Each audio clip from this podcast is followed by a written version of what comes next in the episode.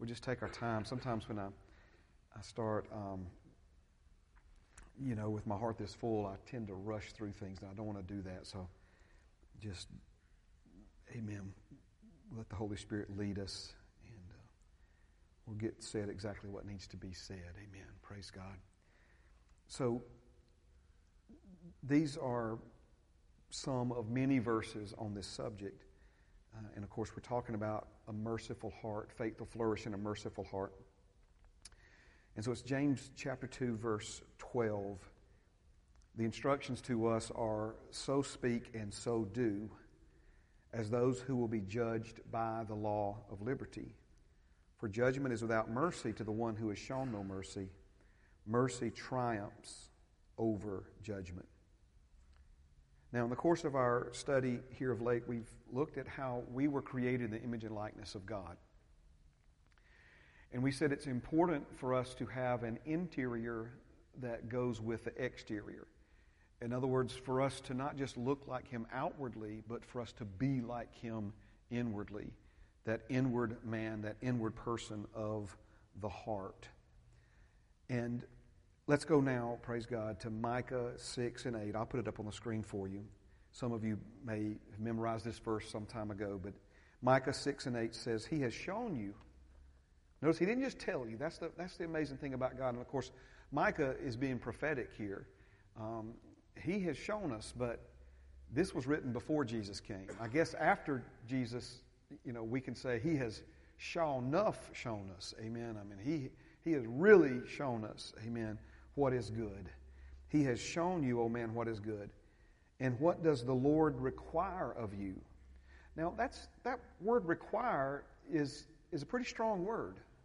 When you start talking about a requirement, um, it's, it's more than um, you know, a suggestion. Um, it's, it's more than even, um, I think requirement ties in with expectation, but this is, this is more than just an expectation or a suggestion. It's something that God requires of us. But to do justly, to love mercy, and to walk humbly with your God. Now, last week we said, excuse me, we said humility is to mercy what pride is to judgment. So, a humble man or woman is also going to be a merciful man or woman. And in the same way, a judgmental man or woman is, is going to, at the same time, be prideful. You, you can't be judgmental and humble at the same time nor can you be prideful and merciful at the same time. We see that these two things are exclusive to one another. Humility is to mercy what pride is to judgment. Now, last Wednesday night, I'm just trying to review a few things. Last Wednesday night, we focused in on that word or that phrase, to love mercy. To love mercy. God didn't just say to show it or to try to have it um, but he wants us to love it. And we said there's a few reasons for that, and, and mainly because you know, when we start talking about something that we love, we're talking about the heart level now. Um, you can superficially. The Bible says, let those who are taught the word communicate with those who teach in every good thing. And so I, I love the feedback that I get from you guys. Last Wednesday, you know, I got to thinking maybe Vanessa or Donald should have preached a sermon. They had such wonderful things to add to it. And one of the things that Vanessa said was that, you know, the, the reason we should love mercy instead of showing it is that a lot of people, for them, showing mercy to other people is just a show. You know, it's, it's, it, it's something they do to appear spiritual. And, and, and then uh, I, in that sermon, I compared loving mercy. Literally, the, the word in the Hebrew has to do with like a love relationship between a husband and a wife, between a man or a woman. And so I compared that to uh, the progression of my relationship with Pam and, and how I fell in love with her. And then Brother Donald added this that I thought was like I wanted to stop everybody and tell everybody what he said. But he said, part of what caused me to fall in love with Pam is that as our relationship developed, it was the value that she was adding to my life. It was the benefit that she was adding to my life. And so as we set our hearts on mercy and as we learn to love mercy, that's what would cause us to fall in love with mercy. Thank you for that, Brother Donald. Is that we begin to see the value and, and, and, and you know, how it enriches our lives. How we, you know, mercy will enable you to live a much higher quality life. I don't just mean receiving mercy. To love mercy doesn't just mean to love receiving it. Everybody loves to receive mercy. I mean, whoever got mad when the police officer gave you a warning instead of a ticket? I mean, we, we leave there and go, whew, thank you, Lord. And we, we all love to receive mercy, but loving mercy is more than just loving to receive it, but loving to give or extend it as well. Now, um, let's, um, let's do this. Let's go to uh, Matthew chapter 5. Praise God. Matthew chapter 5 and verse 38. Matthew 5 and 38. I think we've made the case over the last couple of weeks that our Father in heaven loves mercy. Uh, he's, he's a God of judgment, He's a God of mercy, He's both, but He prefers mercy. He would rather show you mercy than judge and punish you. So much so that He sent Jesus to be punished in your place so that those who call upon His name He would not have to punish for our sins, but would, because of Jesus, we would pass, the Bible says, from judgment. And so to say that God is not a God of judgment would be a misstatement. That would be wrong. Clearly, He is um, the judge. But He prefers mercy, which means, as His offspring in the earth, men and women who are longing to be men and women after His own heart, you know, we should prefer mercy over judgment as well. Remember what He said in James mercy triumphs over or rejoices against judgment, celebrates over it. Praise God. We said that when we show mercy, we're taking after God. When we uh, nitpick and are critical and pass judgment against others, we're acting like God's enemy because Satan is the accuser of the brethren. Now, I know we've been through these verses a few times already, but I want us to. Uh, I mean, if the Lord leads us back here next week, that's fine. But I, there's some things here that we've just not covered adequately that I feel like we need to cover. And so this is from Jesus' Sermon on the Mount, uh, verse 38. Jesus speaking, You've heard that it was said, an eye for an eye and a tooth for a tooth. But I tell you not to resist an evil person, but whoever slaps you on your right cheek, turn the other to him also. If anyone wants to sue you and take away your tunic, let him have your cloak also. Look at me for a moment. An eye for an eye, tooth for a tooth, that's, that's law, that's Old Testament. And notice there's no mercy in that. Literally, if you knocked out a man's tooth, you're going to have to give up one of your teeth. If you took a man's life, you're going to have to give your life in his place. Uh, you know, if you, again, it's very strict. That law is very, um, uh, you know, it didn't leave any room for confusion. It was very clear.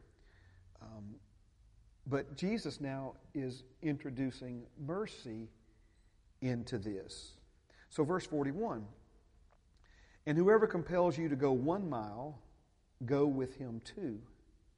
Give to him who asks you, and from him who wants to borrow from you, do not turn away.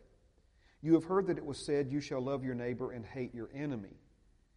But I say to you, love your enemies, bless those who curse you, do good to those who hate you and pray for those who, spite, who spitefully use you and persecute you. And so I hope that as you read these or hear these, those two important words come to mind, right? What are they? Extreme mercy. That's, that's what Jesus is, is showing us here. It's what he's introducing to us here, is uh, to show mercy. People who are clearly wrong, people who have clearly wronged us.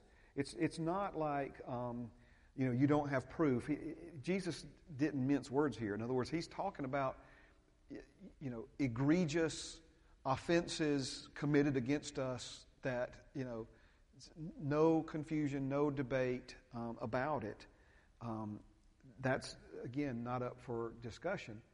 But in the middle of these things, he's telling us to show mercy instead of judgment. And notice why, verse 45. He says that in doing these things, that you may be sons of your Father in heaven, for he makes his sun rise on the evil and on the good, and sends rain on the just and on the unjust.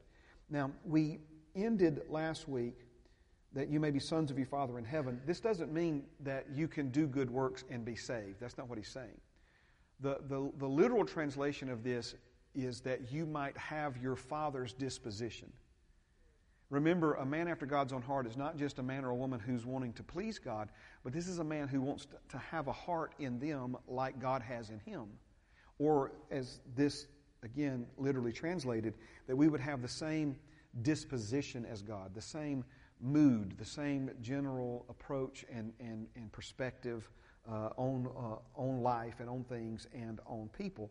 So, if we're going to be men and women after God's own heart, Jesus is telling us the kind of uh, behavior from our heart uh, that uh, you know will, will be expressed or be represented.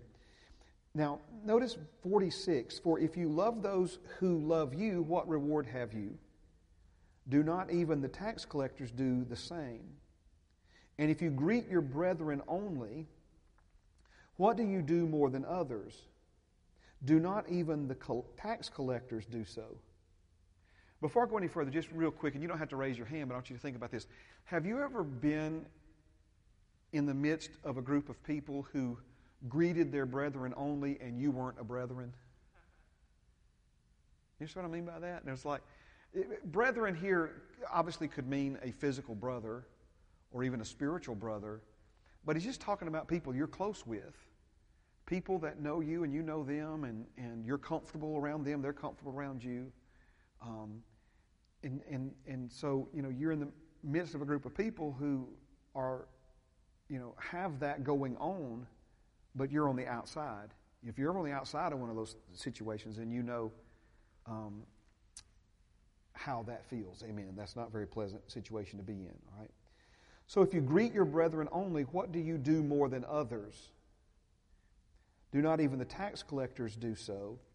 Then it's almost like out of nowhere, but it's not out of nowhere. It ties in with all of this. Verse 48 Therefore, you shall be perfect, just as your Father in heaven is perfect. Okay, let's, um, let's draw some truth out of this and, and maybe put it in words that will really help us connect with this in a, in a meaningful way tonight.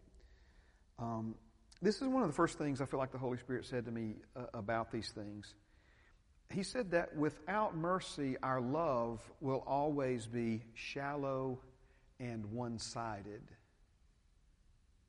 Without mercy, our love will always be shallow and one sided. When Jesus is talking about, you know, loving people who love you, greeting people who greet you, speaking to people who speak to you, he's, he's talking about you know a very limited scope of expression of your love. Um, and notice that he says a tax collector was almost like um, a euphemism for the lowest of the low because um, they were considered traitors they, they were considered thieves um, they, they, they were considered to be like the worst kind of person and so when Jesus says even the tax collectors do this, he's like, look, the lowest of the low love people who love them. The lowest of the low, you know, what reward do you have if you only love those who love you? What, you know, what do you do more than others? So without mercy, and when I say mercy, I, um, I'm talking about extending mercy to other people, having mercy on people who wrong you in some way. Without mercy, our love will always be shallow and one sided. If you only love those who love you, if you only reach out to people you are close with, if you only speak to those who speak to you first, it's not saying that you don't love these people, but notice how limited your expression of love is. Now, let's go back for a moment to this word perfect in verse 48. Therefore, you shall be perfect just as your Father in heaven is perfect. This is one of those words that, that we see in the Bible and what it meant to them in their day. The, the meaning has you know, evolved over time. And when we think of something as being perfect, we think of something as, you know, without error. Oh man, that's perfect. You know, it's not a scratch on it. This, you know, it's, it's, it's, it's perfect, okay? Well, that is one way of looking at it, but the word in the Greek is the word teleos. And it means that which has come full circle. A lot of times you'll see this word perfect translated mature. Again, something that, that is full grown or something that has fully developed. Now, our Heavenly Father is perfect. Don't misunderstand me. But when He says you'll be perfect as your Father in heaven is perfect, He's saying you'll be complete. He's saying that you'll be mature. He's saying that you will be developed. Okay? Now, um, so let's go to 1 John chapter 4 and verse 18. 1 John chapter 4 and 18. So stay with me. I know it's been a long day for a lot of us, but let's let's stitch a few things together here. I think the Holy Spirit's going to help us and really, really help us see a picture more clearly, all right? 1 John chapter 4 and verse 18. I'll put it on the screen. It says, There is no fear in love. So there's an, there's an uh, antidote to fear. There's, there is something that will literally root every scrap, smidgen, scintilla of fear out of your life. And it's, and it's love perfected. There is no fear in love, but perfect love casts out fear. Because fear involves torment, but he who fears has not been made perfect in love.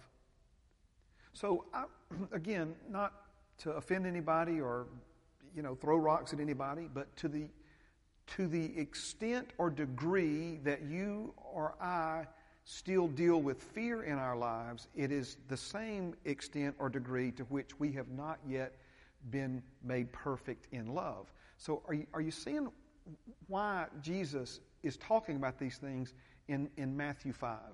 Let, let, me, let me remind you again that Jesus introduced a lot of important things to us that are later expounded upon in the epistles. If you remember, right before his crucifixion, he said to his disciples, I've still got so much more to tell you, but you're not ready to bear it now. You, you're not in a position to, to, to understand it. There's not the proper foundation in your life yet for it to be supported by. But when the Holy Spirit comes, the Spirit of truth, He will lead you and guide you into all truth. So when Jesus says, in terms of, you know, not just loving people who love you, but loving beyond that, not just loving and speaking to people who love and speak to you, but loving beyond that. And then he connects that with you having the same disposition as your Father in heaven and you being complete or perfected in love like your Father, because remember, God is love, right?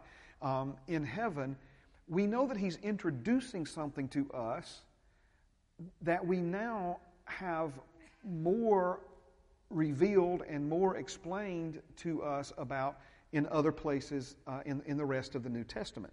And this is one of those key verses. So there's a strategic connection between um, uh, faith and love. Remember, faith works by love. That word works there is the Greek word energeo. It means that your faith, the measure of faith that God gave you that's in your heart right now, has given to every man. The Bible says it's energized by love. To simplify it, love is to your faith what gasoline is to your automobile. Your, your, your car is energized by gasoline, it's fueled by gasoline. And so, in the same way, your faith uh, is an engine that will produce in your life, but love is what energizes it. The devil wants to, wants to shut down your faith. He can't take it from you because God gave it to you, and the gifts and callings of God you know, are irrevocable. So, what the devil tries to do is he tries to neutralize your faith, right, by um, getting us out of love by not walking in love, by not living by love. And then remember, faith gives substance to things hoped for. So, on the other side of that, now abides faith, hope, and love, these three, the enemy is trying to neutralize your faith by stealing your hope. So if, if you're hopeless, there's nothing for your faith to give substance to in your life. And if you're not walking in love, there's nothing fueling the faith that is the engine that would produce those things in your life. He can't steal your faith, so he tries to neutralize it by attacking it from the love side and the hope side. That was worth, as Brother Keith Moore would say, that was worth combing your hair for and coming to church. Amen. Okay? So, we, we see then this to, I guess when I say an extreme here, we see it to an extreme in the sense that love perfected removes all fear. It, it, it, I, mentioned this on Sunday morning. This is why they couldn't execute uh, John the Beloved. They couldn't kill him because he wasn't afraid, and because he, he, he wasn't afraid because love was perfected in his life. Amen. Um, he, goes, he goes on to say that as he is, so are we in this world, right? And, and that, you know, we'll have boldness. Love perfected gives us boldness on the day of judgment. But let, amen. Let me, let me try to stay focused here. So, can you, let, let me give you this from, see, I'm starting to feel that rush, and I'm not going to rush. Amen. I want to show you this same verse from 1 John chapter 4, verse 18 in the Amplified. So the Amplified amplifies it, blows it up, okay? There is no fear in love, dread does not exist. But full grown, notice now he's talking about love perfected. But full grown, complete, perfect love turns fear out of doors and expels every trace of terror. For fear brings with it the thought of punishment. And so he, judgment, you see? Punishment, judgment, all right? And so he who is afraid has not reached the full maturity of love is not yet grown into love's complete perfection. Okay? All right? Now, you may say, well, Pastor Mark, I, I thought we were talking about mercy, and you've gone back to talking about faith and, and hope and love. Well, amen. So let's, let's tie some of this together now. So when he says you'll be perfect like your Father in heaven is perfect, perfected love means complete or full circle love. So notice that next, that next statement. This is what I believe the Holy Spirit was saying to me, to say to you, okay? Mercy helps make our love well rounded. Does that, that, that helped me right there. That, that, that expression, well rounded. When we say of somebody that they're a well rounded person, okay? In other words, Sometimes, if we're not careful, we can become out of balance people. We can be too focused on one thing, you know, and, and, and be out of balance and, and what have you. Um, I told the class this afternoon, um, I was uh, sitting at the table recently with Oliver uh, eating uh, some chicken nuggets. He loves nugs from Chick fil A. And, um, and he looks over at me and he says, Granddaddy. I said, Yes. He says, it's good to have good priorities.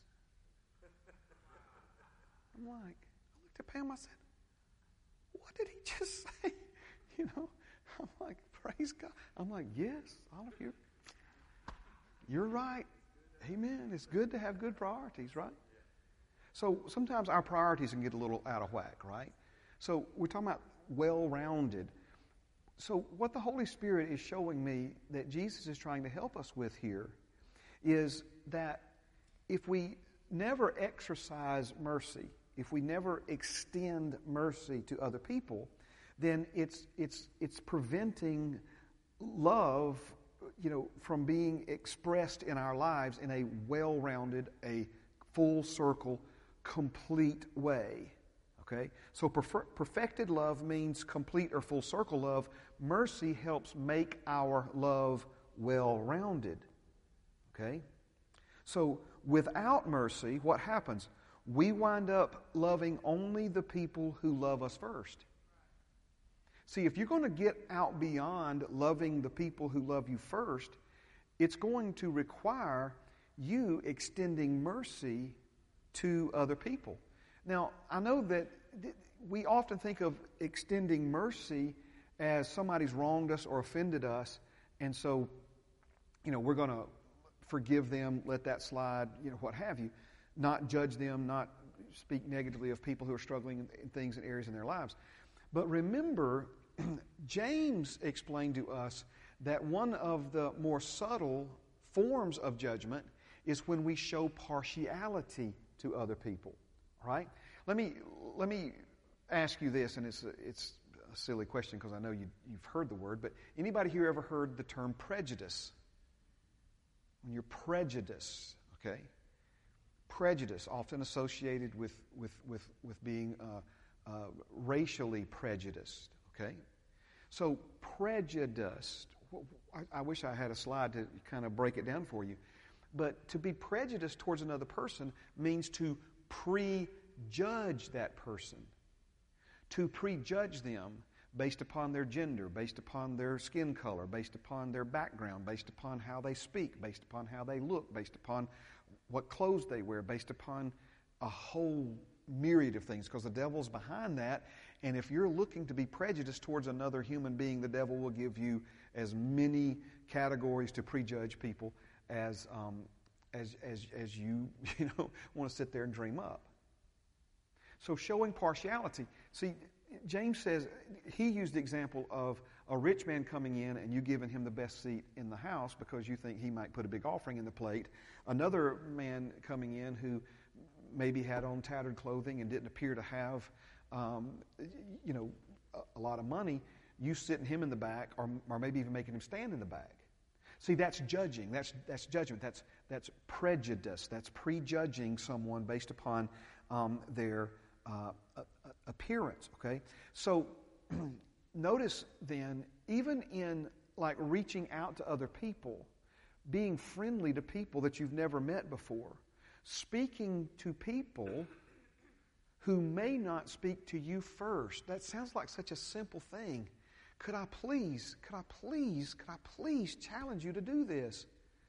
Don't just get in an elevator and pretend like you're in there by yourself when there's five other people in there. Say good morning. If they grunt at you, if they look the other way, if nobody speaks to you, it's okay, right? See, what we don't realize is that a lot of times we don't speak because we're prejudging. If there's somebody in there that you recognized, if there's somebody in there, you know, let's say you're an Auburn fan, and somebody in there decked out from head to toe in Auburn gear, you, you, see what I'm saying? In other words, there's, there's, there are people that we'll speak to depending on what our circle, who, who's in our circle, and who's not. But to refuse, to not even acknowledge, are you follow what I'm saying? This, this is, you say, well, that's, that's a, a small expression. Well, if it's a small expression of mercy, to not do it is a small expression of judgment. Are you seeing this? You're getting quiet on me. See, some, listen, I, I, understand, and I know some people look at me and they're like, yeah, right. Um, you would have been hard pressed to find somebody more bashful, more shy, more backwards, all the way up even in probably until my late sophomore year in high school when I was in school. That's, that's the truth. And I still struggle with that. I know, I know people say, yeah, right. No, you don't. I'm telling you, I still struggle with that. Amen. And, and so, you know, like, how many times have we maybe even felt led of the Holy Spirit to speak to someone, maybe even like something from the Holy Spirit to say to that person, but we prejudge them. We say, well, you know, they, they don't want to hear that. They don't, they're not going to receive that. They're, see, again, that, that is a form of prejudgment. It's prejudice. It's, it's prejudging somebody based upon your opinion of them. Judging is to form and express a negative opinion about another person. You still with me? Can you take a little more? All right, 753. Let's go. A few more. All right? So without mercy, we wind up loving only the people who love us first.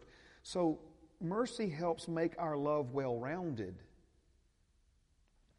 Extending mercy will place a demand on the potential you already possess to love like Jesus loves.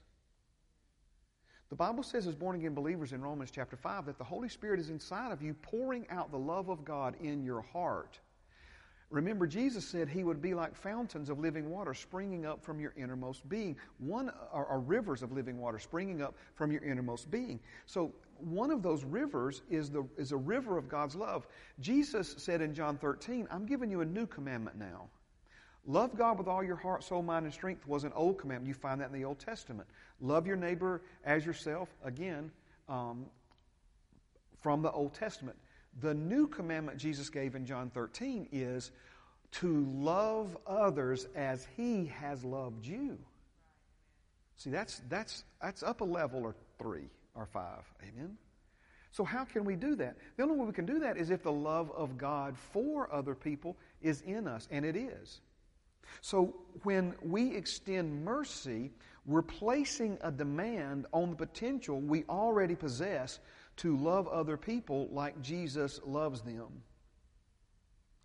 Now, this one right here maybe is just for me. I don't think so, but extending mercy will move you out of your loving others' comfort zone. See, the comfort zone of loving those who love you, greeting those who greet you, right? That's what Jesus was talking about. What do you do more than others? Do not even the tax collectors do the same, right? Can I, t- can I tell you what, that, what we're doing when we do that? And, and this really, amen. Can you take it? I think we can, right? We're playing it safe. We're playing it safe. In other words, we basically know what to expect from these people. We know, you know, what mood they may be in, this and that, or whatever, you know. And, and so that's why we tend to kind of, you know, circle up and, and, and clique up, you know, um, because it's a, it's a group of people we're comfortable with. They love us. We love them. They know our inconsistencies and faults or whatever. We know theirs. We know their strength. They know ours. And, and we've developed this, this comfort zone. And, and, and, and we love them and they love us, right? Well, see, now you got folks that are outside of that little circle. And, and, and, and Jesus is saying, hey, quit playing it safe and start reaching out to other people. You say, Pastor Mark, that's not my personality. Well, then maybe we need to get over our personality, right? Maybe we need to let God help us change our personality. This is one of my favorite quotes from John Maxwell. He says, Everything you want right now and do not have is outside of your comfort zone. Now, a few more. Amen, and I'll pray. Extending mercy will help take the training wheels off of your love. We could say it this way merciful love is big boy love. I mean, in other words, that's, you know what I'm saying? I mean, we, we're not just playing around loving people who love us back and, you know, telling everybody how good they are and they telling us how good we are and everybody patting each other on the back good old boy network, whatever. See, extending mercy will take the training wheels off of your love. Extending mercy to others will fortify and strengthen your ability to love God and others. See, mercy enables you to love people who are hard to love. Are you seeing this? Some of you zoning out on me. Can I? You got a few more, a couple more minutes? Are you seeing this? Mercy. Come on now. Mercy is about loving people who are hard to love. Loving those who love you back, man, anybody can do that. Jesus said tax collectors do that.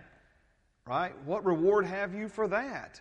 So, is there a reward for loving people who are hard to love? Is there a, is there a, a reward for placing a demand on the potential you already possess to love people like Jesus loves them? Is there a, a reward from Father God to start extending and, and developing that kind of love. Again, what we're talking about here is mercy.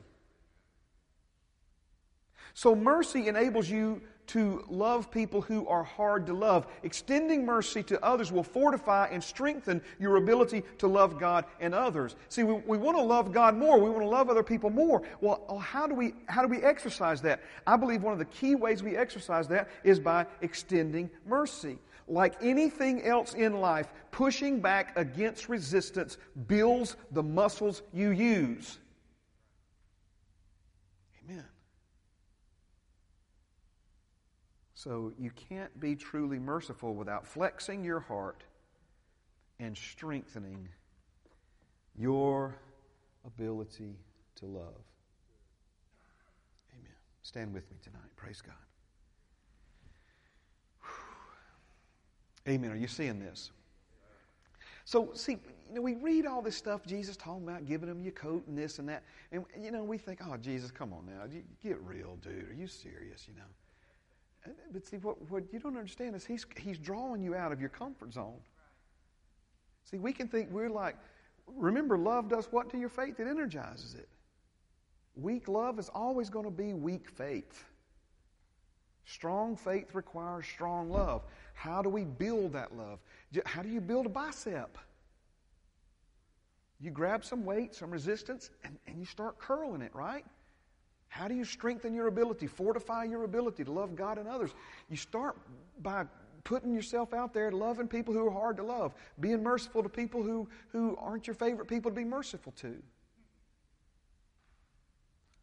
can't be truly merciful without flexing your heart and strengthening your ability to love. Father, thank you for this time together this evening. Thank you for some of these intricate details, Lord, concerning mercy and its operation in our lives and what it produces in our lives. And Father, that, that Jesus is calling us out tonight to get out beyond our comfort zone of love, Lord, to get out beyond what, what is uh, easy and comfortable for us when it comes to loving other people. And, and Lord, to start extending mercy to those people who are a little more challenging to love. Lord, maybe uh, just not quite the kind of personality that, that, that, that we're used to being around, or whatever the case may be, Father.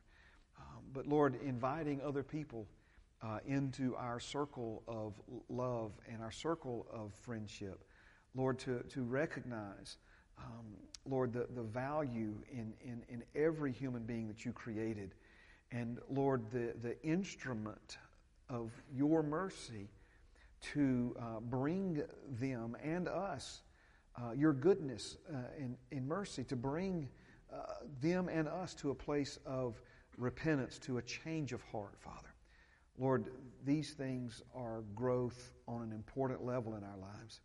It's very easy for us to deceive ourselves, Father, in these areas. Lord, only loving people who love us back, only speaking to people who speak to us back, only including people who can somehow uh, do something for us that we're comfortable with, Lord. Thank you for your goodness. Thank you for your, your mercy to us. Help us, Father, extend to others what you have bountifully and freely given to each one of us. In Jesus' name we pray. Amen and amen. Wow, thank you so much for being here tonight. Good things coming. Good things coming. You be blessed. Hey, I didn't mention it tonight, but it's my brother's birthday. Amen. My, mine was Monday, and his is today. I'm the third. He's the fifth. So, so happy birthday, Matthew. We love you. We love all of you guys and gals, women, men, brothers, sisters, youngins. Y'all have a blessed one.